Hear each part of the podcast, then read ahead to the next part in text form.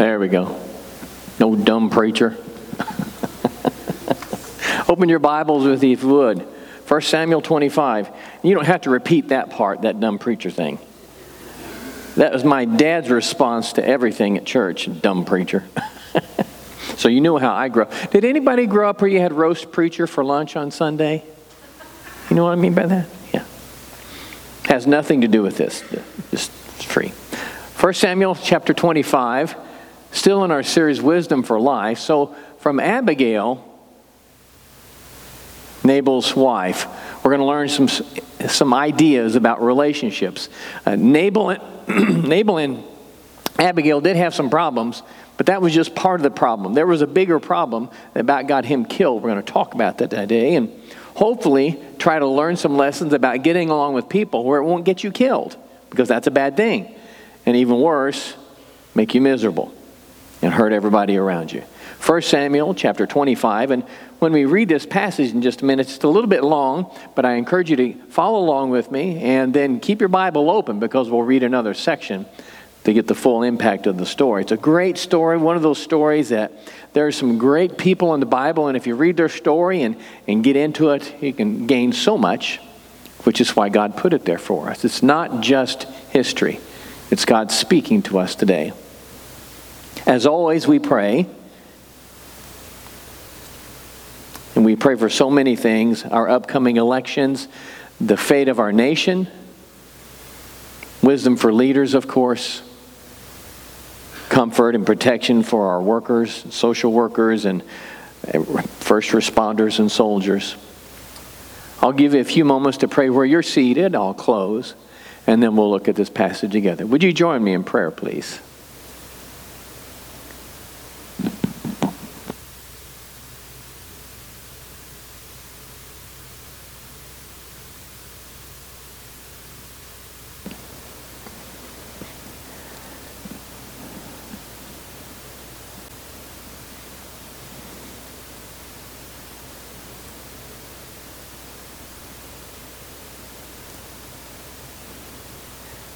Heavenly Father, we thank you this morning for your presence. We recognize that all that we have on this earth is gift. Thank you, Father. You are generous to an extreme. We eat every day. We live in the safest and most wealthy and greatest nation in human history. We are safe and secure. We have more than almost everyone. Your blessings, Father, we thank you. We thank you especially for the life that we have in Jesus, for this faith that cleanses us, that encourages and nurtures us on every level, that helps us to be our best, to help us to know what that best is. Thank you, Father. You have saved us from ourselves and our sin. You've done this through Jesus. We thank you, Father, for his sacrifice, for your resurrection of his Son, for all those things. We thank you. Lord, we pray this morning you'd be with us in this worship. We lift up our voices and our hearts to you because we recognize your goodness and your grace. We pray today that you would work in the lives of those in our congregation. Some here struggling with health issues, some end of life. We pray for others that are struggling to keep their families together, to raise their kids, to do their best by their families. Encourage them, Father, and help them to find the narrow path. And for the rest of us, Father, we ask for strength to resist sin, to honor Christ in all things, not only to study Scripture, but to follow the teachings therein. As always, we pray for those that have power over us, our leaders, those elected and otherwise. Give them wisdom and guidance, discernment, discretion in the way they use their powers, the ability and willingness to work together for the common good. Father, help us as a church to be the church, to teach our people the gospel, to proclaim that in the community, to minister in Jesus' name to those we encounter. As always, Father, we pray as sinful people, and we ask for mercy and forgiveness. Cleanse us as only you can, Father, through the blood of Jesus. We pray for wholeness and a sense of hope in this life and in the life to come. Speak to us now, Father. In Jesus' name we pray. Amen. Like David said, relationships are difficult. No matter your age, they're hard. And I know that. No matter who you are, no matter how nice you are, there's always somebody, isn't there? Have you ever noticed that? No matter where you are, there's always somebody that messes things up. And sometimes that somebody may be you for whatever reason. Relationships are just hard. So today we're going to talk about relationships and what scriptures teach us. And we're going to get started just by watching a short video. It's just a couple of minutes long. Maybe give you an idea of what we may or may not be talking about.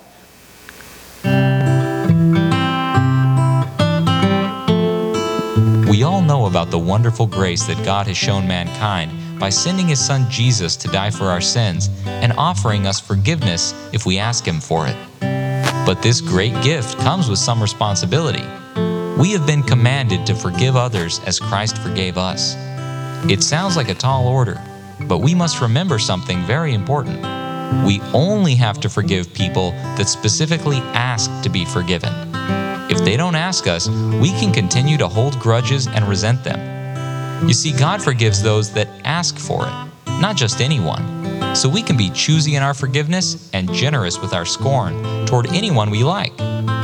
If there is someone you really don't like and you suspect they are going to ask for your forgiveness, feel free to put your fingers in your ears and hum loudly whenever they are near.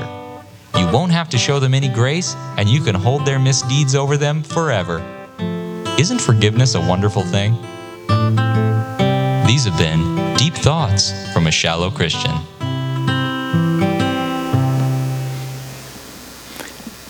It's sad but true, isn't it, that some would adhere to that. I've even found myself toying with the idea, do I have to forgive people if they don't say they're sorry? Because, some people never do. Even after you explain it, they're not going to apologize. Some people just don't. So you're left with this conundrum, do I hold a grudge against them for the rest of my life? Or am I going to be Christian and offer forgiveness? Well, you know the right answer. But still, we struggle, don't we? Well, today we're going to talk about forgiveness and read the story in 1 Samuel 25 about someone who needed forgiveness and didn't even know it. 1 Samuel 25, I'll read verses 2 through 13. So 1 Samuel 25, beginning at verse 2. Now there was a man in Maon whose business was in Carmel, and the man was very rich, and he had 3,000 sheep and 1,000 goats. And it came about while he was shearing his sheep in Carmel. Now the man's name was Nabal, and his wife's name was Abigail, and the woman was intelligent and beautiful in appearance, but the man was harsh and evil in his dealings, and he was a Calebite. That David heard in the wilderness that Nabal was shearing his sheep.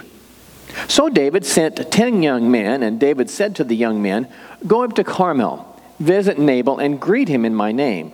And thus you shall say, 'Have a long life, peace be to you, and peace be to your house, and peace be to all that you have. And now I have heard that you've been shearers. Now your shepherds have been with us, and we have not insulted them, nor have they missed anything all the days they were in Carmel. Ask your young men, and they will tell you. Therefore, let my young men find favor in your eyes, for we have come on a festive day. Please give whatever you find at hand to your servants and to your son David.' When David's young men came, they spoke to Nabal according to all these words in David's name, and then they waited. But Nabal answered, and David's servants said, 'Who is David? And who is the son of Jesse? There are many servants today who are each breaking away from his master. Shall I then take my bread and my water and my meat that I have slaughtered for my shearers, and give it to men whose origin I do not know?' So David's young men retraced their way and went back, and they came and told him according to all these words. And David said to his men, 'Each of you gird his sword.' So each man girded on his sword, and David also girded on his sword, and about 400 men went up behind David, while 200 stayed with the baggage." We'll get to the rest of the story in just a bit. David and Abigail, and we'll get to Abigail's part in just a little bit.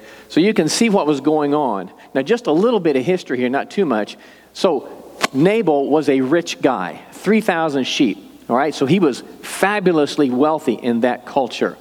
And it was, if you look at your map, you'll see in the hills of Judah, literally out in the middle of nowhere was Moab. It was just a suburb of Carmel, which was a little bitty place, in the middle of the harshest desert.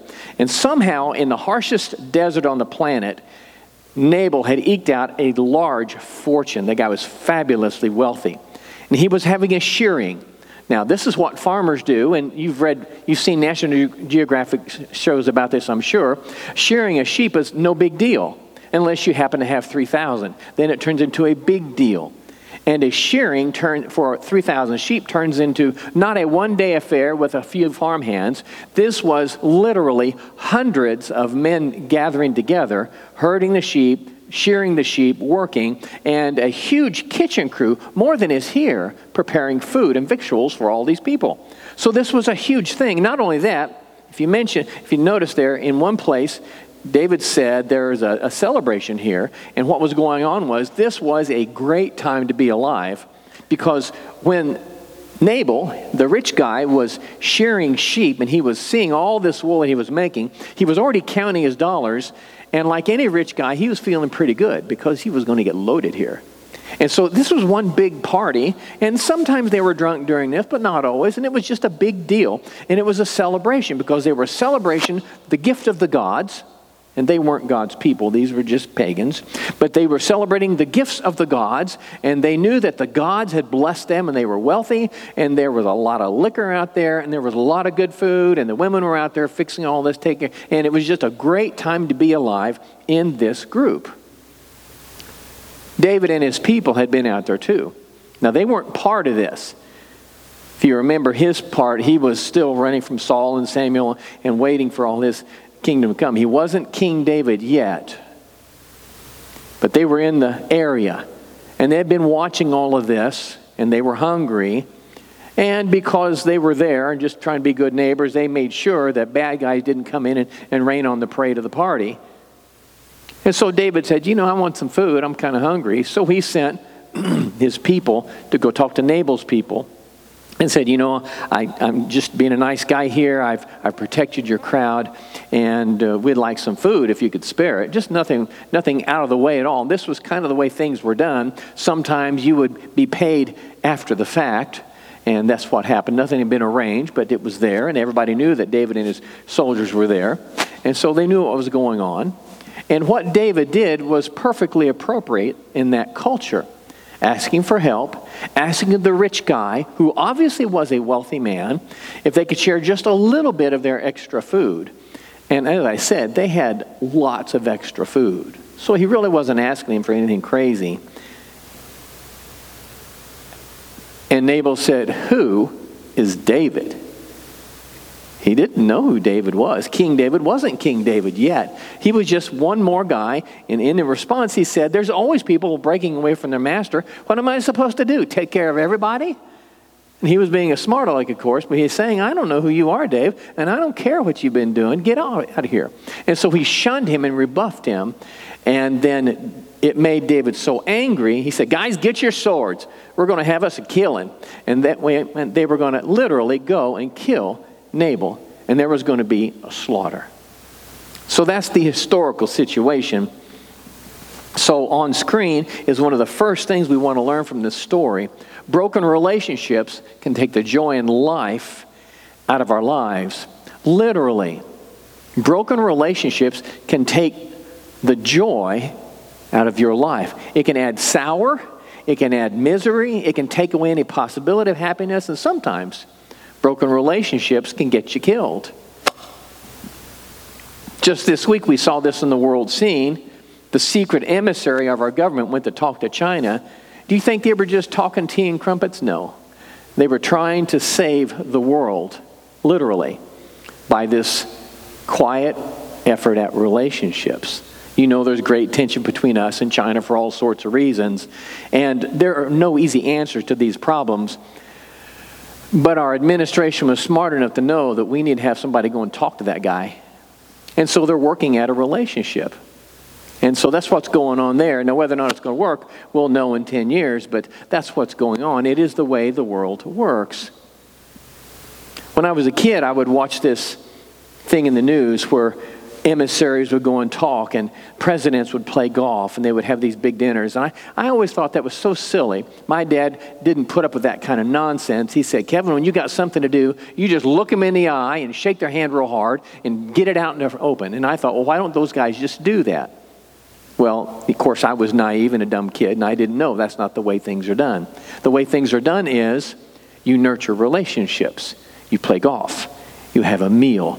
You spend time doing whatever people do, and you have a good time doing it, and you build some relationships. And after the relationships are there, then you bring up those difficult issues. And based on good relationships, you can work out difficult problems. That's the way the world works. Not only is it the way the world works, it just makes good sense. You can always work things out better, easier, with people that you know and love and those kinds of things. So in this story, there was going to be a massacre, and it was going to be bad because the shearers were not armed, and evidently they didn't think they needed armaments or soldiers because there weren't any, and so David was just going to take his guys, and he was going to kill them all, and it was going to be a mess. It doesn't seem that difficult to imagine, does it? How many of us have broken relationships over a misspoken term, over a slight that you really didn't intend because somebody said something or did something, and two hard heads butted and relationships were lost? We've all done that. The fact that it was about to come to blows, well, we see that every day on the news, don't we? I mean, the shootings, they use guns, but that's not the issue. It's broken relationships, isn't it? Sure. What was going to happen with David and Nabal happens every day. So here we are, 3,000 years later, literally nothing has changed. Details are different, but it's all the same. I was watching some videos the other day, and I like to watch YouTube videos when I'm killing time or I have a few minutes. Not because I can learn anything, but just because I like to watch people being stupid. And, there's always a camera anymore, and so there's always a camera of people being stupid. So I was watching some videos on relationships, and there's all kinds of that. And the title of the video I clicked on was, How to Survive in Jail. Well, I've only been in jail one night in my life, and that was when I was 14 years old, and no big deal there. But so anyway, this title said, How to Survive in Prison, something like that. I don't remember the exact title. And the guy gave explicit instructions on how to survive in jail. He said, first off, remember, everybody in jail is in a bad mood. That's why they're there. And everybody in jail has an anger problem. That's why they're there. And everybody is ready to fight. That's why they're there. He says, so you got to be careful because you will get killed in the shower if you're not careful. And he was just being blunt. He had been in prison. And he made this video, and he gave these rules, and they were so funny. He goes, remember, everybody is mad, and they will kill you. So what you have to do is learn how to survive without getting killed. So he gave these rules, and one of these rules was, now, women are going to think this is silly, and I guess it is, but this is the way men are.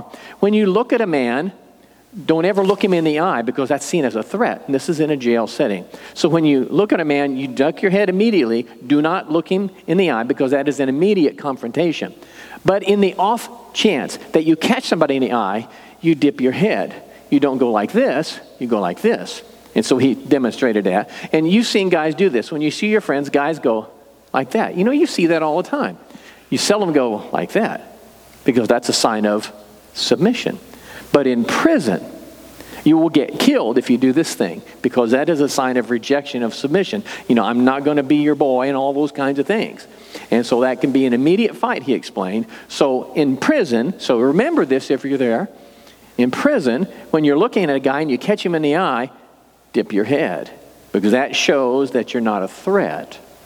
And he said, don't worry about whether or not they think you're a pushover. That's not the issue.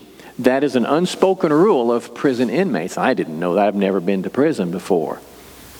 But isn't it interesting that even in prison, there are rules for relationships? Because if you have broken relationships, it can take the joy and even the life out of your life. Back to our story. So Nabal rejected David's request. Now, Nabal is seen as a foolish man. Look at verse 25 of this same passage. Still in chapter 25, verse 25, and this is his wife talking about Nabal.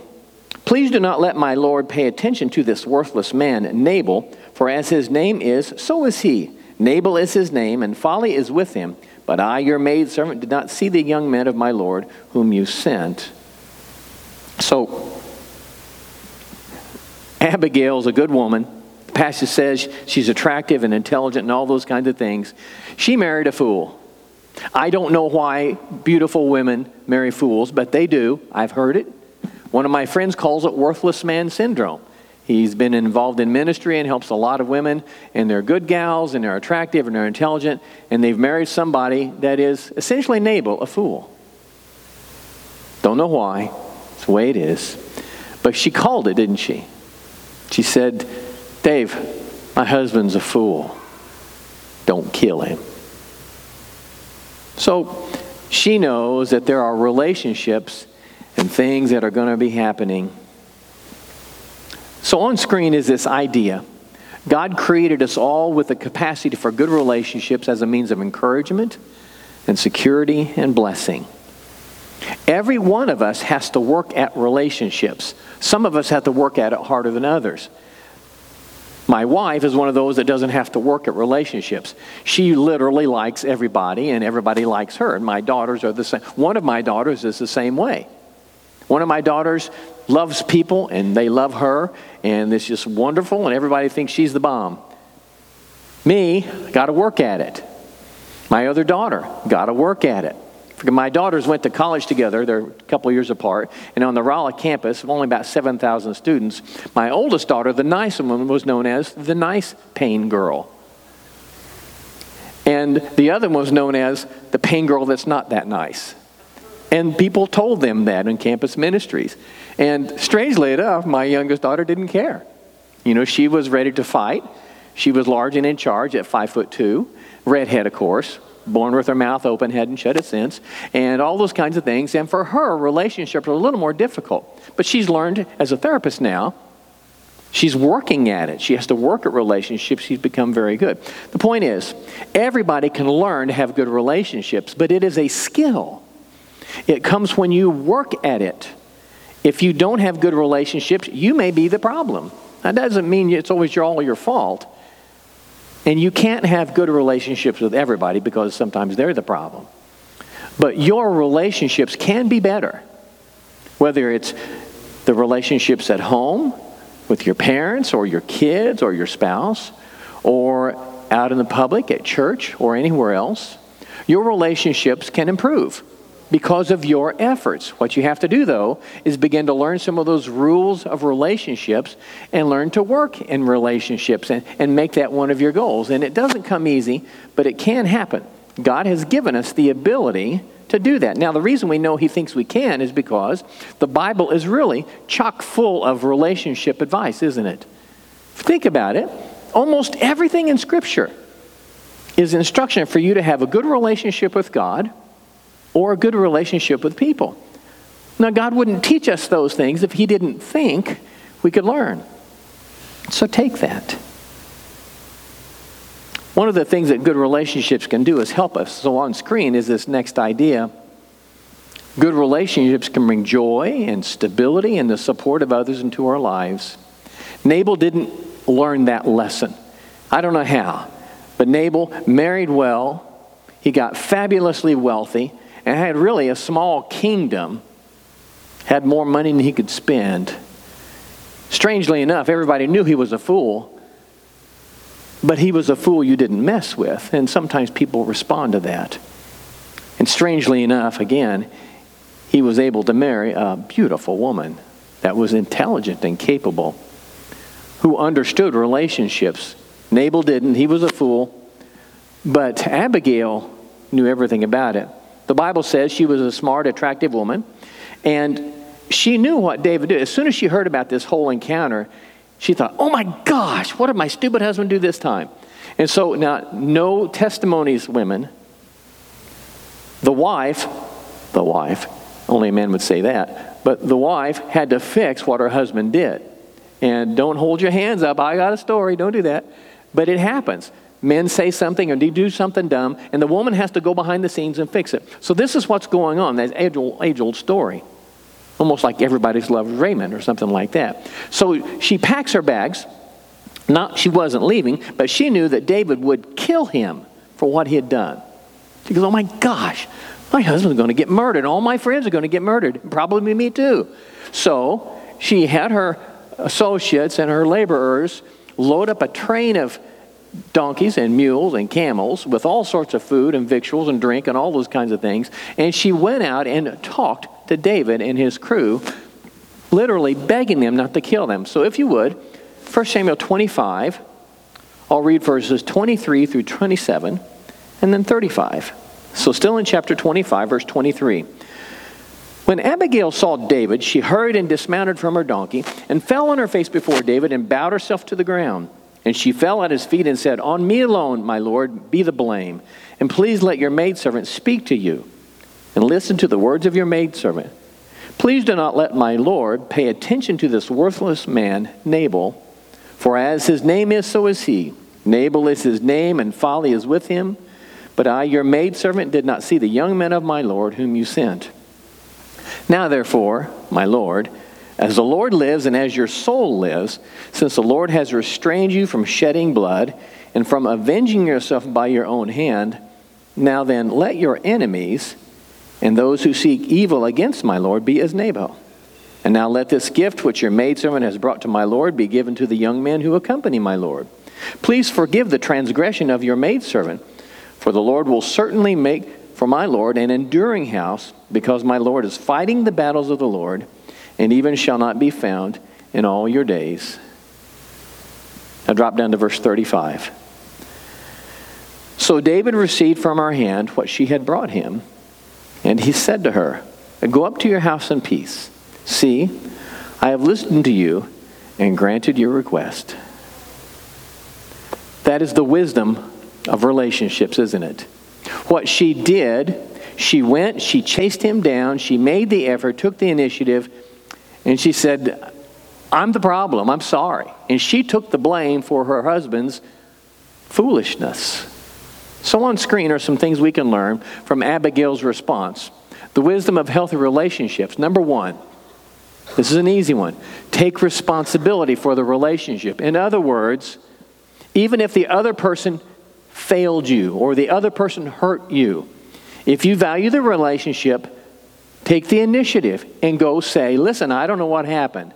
If I messed up, I'm sorry, and give them a chance and make an effort at making the relationship whole. This is where you don't go away and stew and let someone suffer or just go on along with their life while you suffer. This is where you say, this is stupid. I'm going to get over there and go talk to him and fix it or see if you can fix it. You take the responsibility. So Abigail knows this. As far as David knew, all he knew was that was Nabal, and I've heard he's got a good-looking woman, and that's all he knew. And then she came to him. And she blew some smoke his way and told him he was a great guy and that God was going to bless him and be in charge someday. But see, she took the initiative. No one asked Abigail to do that. Nabal didn't say, Abigail, I messed up. Would you go fix this for me? He wasn't smart enough to do that. Abigail said, I got to fix this. She took the initiative. So one of the things that we can learn from this is when you've got a relationship and you value that relationship and you need that relationship and you want it, take the initiative. When there's a break, you take the first move. When something happens, you take the first move. It's just not working. You do something to bring it up and all those kinds of things. It's not fun and it's not fair. Well, I didn't do the wrong thing. Why can't they come to me? Well, that's a great question, but they're not going to. So if you value the relationship, you get up and you go over there. You text them. You phone them. You FaceTime them, or better yet, go talk to them and shake their hand. When you mess up, take the initiative. That's you. That's Christian. It's biblical wisdom. So you initiate peace, and you don't wait for someone else to act first. They may not act first. It's up to you. So on the next screen, speak healing words. Did you notice the stuff that she threw out his way? Dave, I messed up. I didn't catch my husband. I didn't know what he was doing. I couldn't help it. So she covered herself. But then she said, listen, I am sorry. She apologized on her family's behalf to save her family. And then she said all those nice things about David. David, you're a man of honor. God's going to bless you. Someday you'll probably rule the world and all those kinds of things. Now, she wasn't a prophet. God hadn't told her anything as far as we know. But she was saying what David wanted to hear, saying the right thing to calm him down, because her goal, remember, wasn't to be his friend. Her goal was to keep him from killing her husband and her. So she was desperate. So she cleaned up, brushed her teeth, fixed her hair, put on nice clothes, made it obvious that, to David anyway, that it was important to her to fix this relationship. Speak the words, I'm sorry. I'm sorry if I hurt you. I don't understand what's going on. Would you explain it to me? And so on and so forth. Make the effort at the relationship. Choose to be kind and patient. It's a choice. When you talk, build the person up rather than tell them down. Well, I'm an idiot, but you're an idiot too. You know, that doesn't work. What you have to say is, I'm sorry. What can we do to help this relationship? And just see what happens. Another thing on screen, let things go. Now this is David. Did you see what he did? He was going to kill everybody. And he saw this pretty woman there who was so nice. He was going to have to kill her too, because she was connected with that fool. And he let it go. He goes, you're right. And he explained, you know, I was going to kill everybody, but you've been so gracious and kind, I'm just going to let it go. I'm not going to kill anybody. That was David's part. So David here is showing us, if you value relationships, sometimes you just got to let go. It doesn't matter who started it. It doesn't matter who was hurt. It doesn't matter if your ego was bruised. You have to decide, is the relationship more important? If as Christian, you value the relationship, this is where you let things go. Well, I can't believe they said that. I don't know. It doesn't matter what they said, does it? You got to let it go. Sometimes, I've found this out, sometimes some people that hurt you, they want to make up, but they're not there yet. But they'll eventually come around. There was a guy in one of my churches.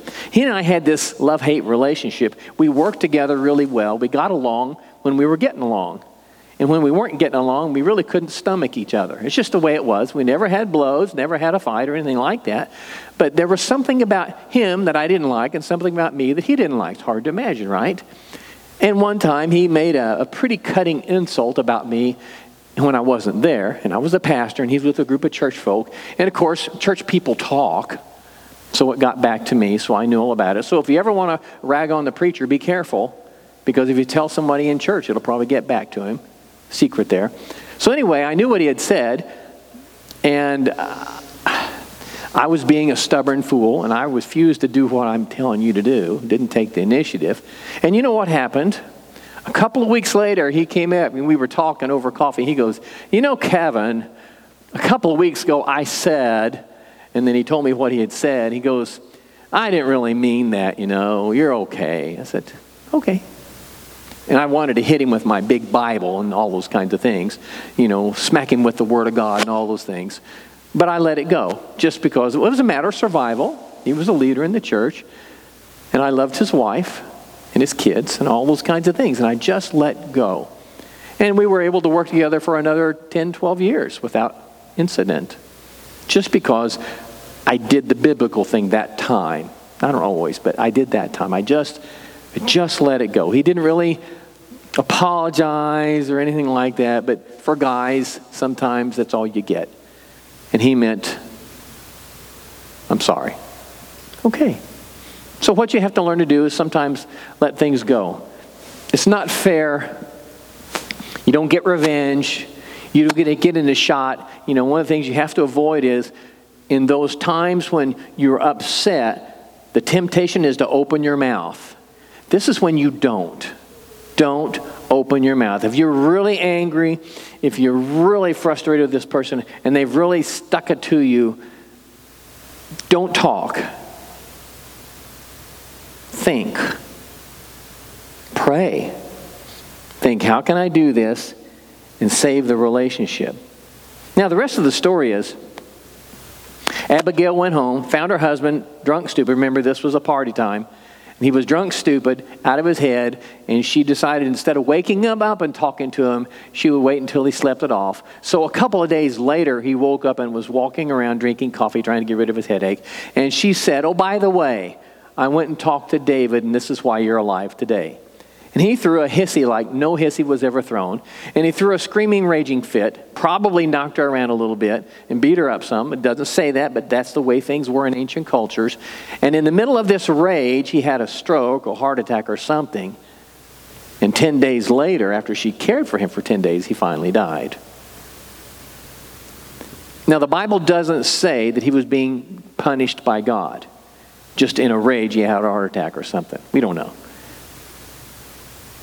Sometime later, David heard that Nabal had died, and David remembered, you know, his wife, she really was nice looking, and she was nice. And so they got married. So anyway, you never know what the future will bring from your efforts at relationships. On screen is this lasting idea. Healthy relationships are always a challenge, but they are worth it. David will tell you that. Abigail would tell you that. It's hard. You got to swallow your pride, but it is worth it to work at those relationships. Good relationships with others are one of God's greatest blessings, and they almost always come from following biblical teachings. You may not even know their biblical teachings. In fact, as I've observed over the time of my life, that sometimes people who aren't Christian, who have never been to church, who don't know anything about Jesus, they have good relationships because they let things go, because they work at relationships and take the initiative, because they do all the things I've talked about today, and that's just wisdom from God. So, if you can imagine someone in your life and your relationship is kind of rough, take the initiative this week. Drop them a note, text them, whatever. There's no rule here. Just do it. If there's some tension, if there's something wrong, if it's vague and you know that something's a mess, just call them and say, you know, I feel like something's a mess up here. We're not getting along or something. And see what happens. It'll almost always work to save that relationship. This isn't because you're good people. This is because you're Christian. And it's what God wants you to do. One of the things that Jesus knew is that sometimes we would forget what being Christian meant. Being Christian doesn't mean you go to church and read the Bible and you're a nice person. That's part of it, but that's not what Christian means. Christian means you're a follower of Jesus. That you base your life on the crucified and resurrected Jesus. Jesus knew that we needed to be reminded. So he says, when you get together and eat, think of me. So today we do what Jesus commanded us to do. We have this short meal called communion. And it's a meal meant to remind us that we follow Jesus, crucified and resurrected Son of God. When you eat the bread, and you'll see what I'm talking about in just a moment, it's a symbol of Jesus' flesh hung on the cross. The wine that you'll drink is a symbol of his blood shed for you.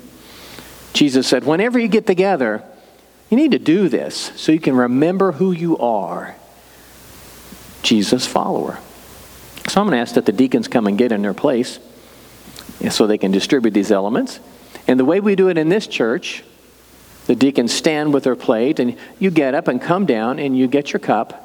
And the cup is one of those things, you'll see it's a plastic thing with a peel-off lid, and you're going to have to work with that. And so you'll need to do that, and be careful with it, that it doesn't explode on your face. And if you see someone who's struggling, well, you help them, okay? Because we really are all in this together. Why don't you stand with me?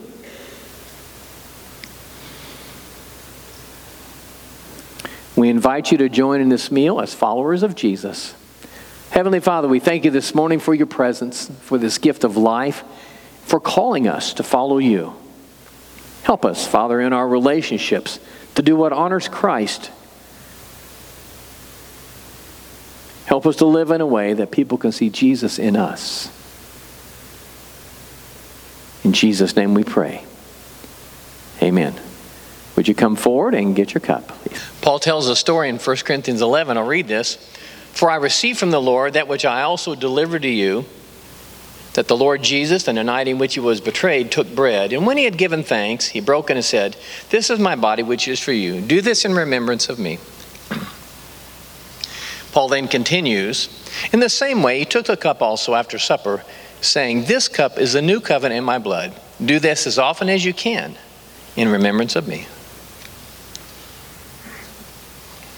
And then Paul adds this, For as often as you eat this bread and drink the cup, you proclaim the Lord's death until he comes.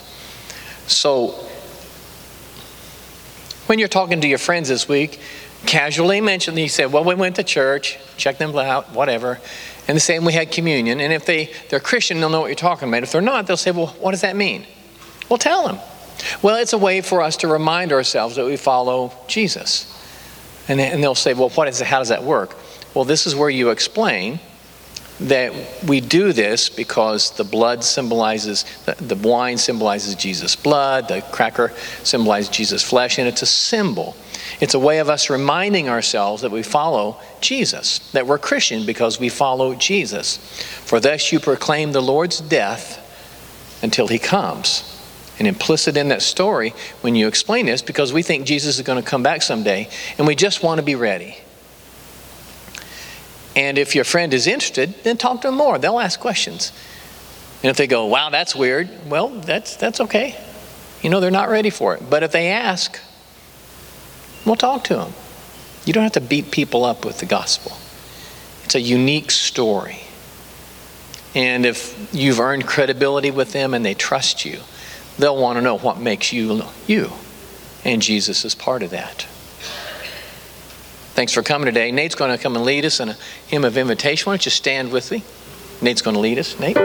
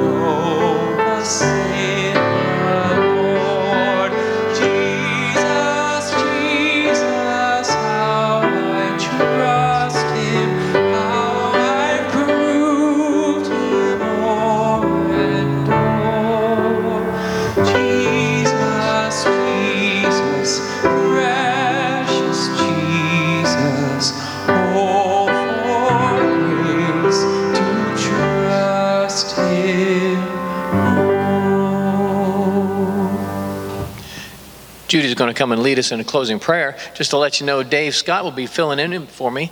And just so you'll know, I really appreciate Dave. He's down with the kids right now. But he has agreed to always preach for me in my absence, and he does a great job. So we're really fortunate to have him on staff. So let him know how much you appreciate him, all right? Judy, would you come and lead us? Let's pray from the verse in Philippians. And now, Father, fix our thoughts on what is true and honorable and right and pure and lovely and admirable. Help us this week think about things that are excellent and worthy of praise. Amen.